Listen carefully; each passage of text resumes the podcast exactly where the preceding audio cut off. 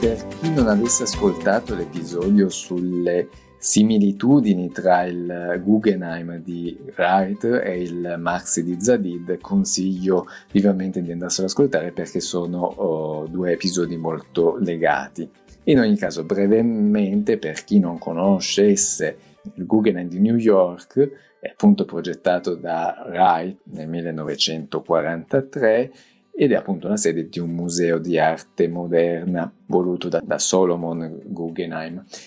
ed è un edificio, un'architettura iconica e allo stesso tempo è un'architettura molto importante ma contemporanea, infatti è stata fatta nel 2010 il Museo di Arte eh, Contemporanea del XXI secolo che è il Maxi di Zadid di Roma. Allora, quindi per chi non li conoscesse, magari googolate un attimo perché sono comunque due importanti architetture. E quindi oggi parlo però di Archipirla, quindi di una fesseria che è stata fatta in due icone così importanti dell'architettura. E quindi che cosa li accomuna? Cos'è questa grossa fesseria che hanno progettato dei importantissimi architetti come ricordo Frank Lloyd Wright,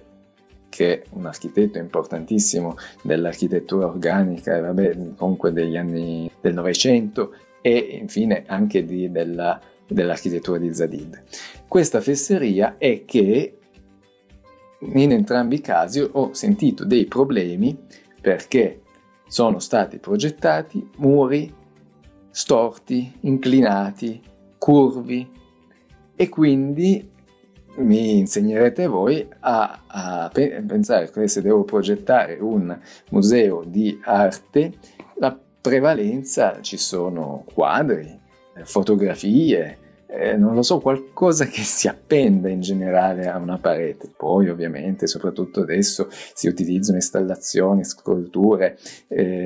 eh, quant'altro però in generale ecco, la, qualcosa di appeso c'è sempre e in entrambi i casi i muri sono inclinati e quindi viene difficile appendere banalmente un quadro.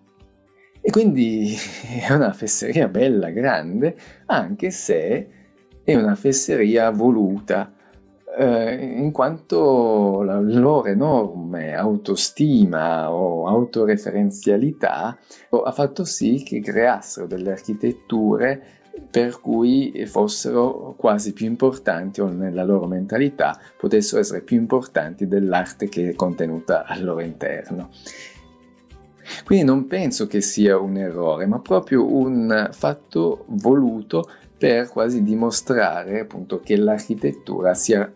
un'arte più importante dell'arte mm, pittorica, dell'arte scultorica, cioè anzi in quel caso dell'arte pittorica o eh, come facevo notare anche fotografie o quello che si può esporre all'interno.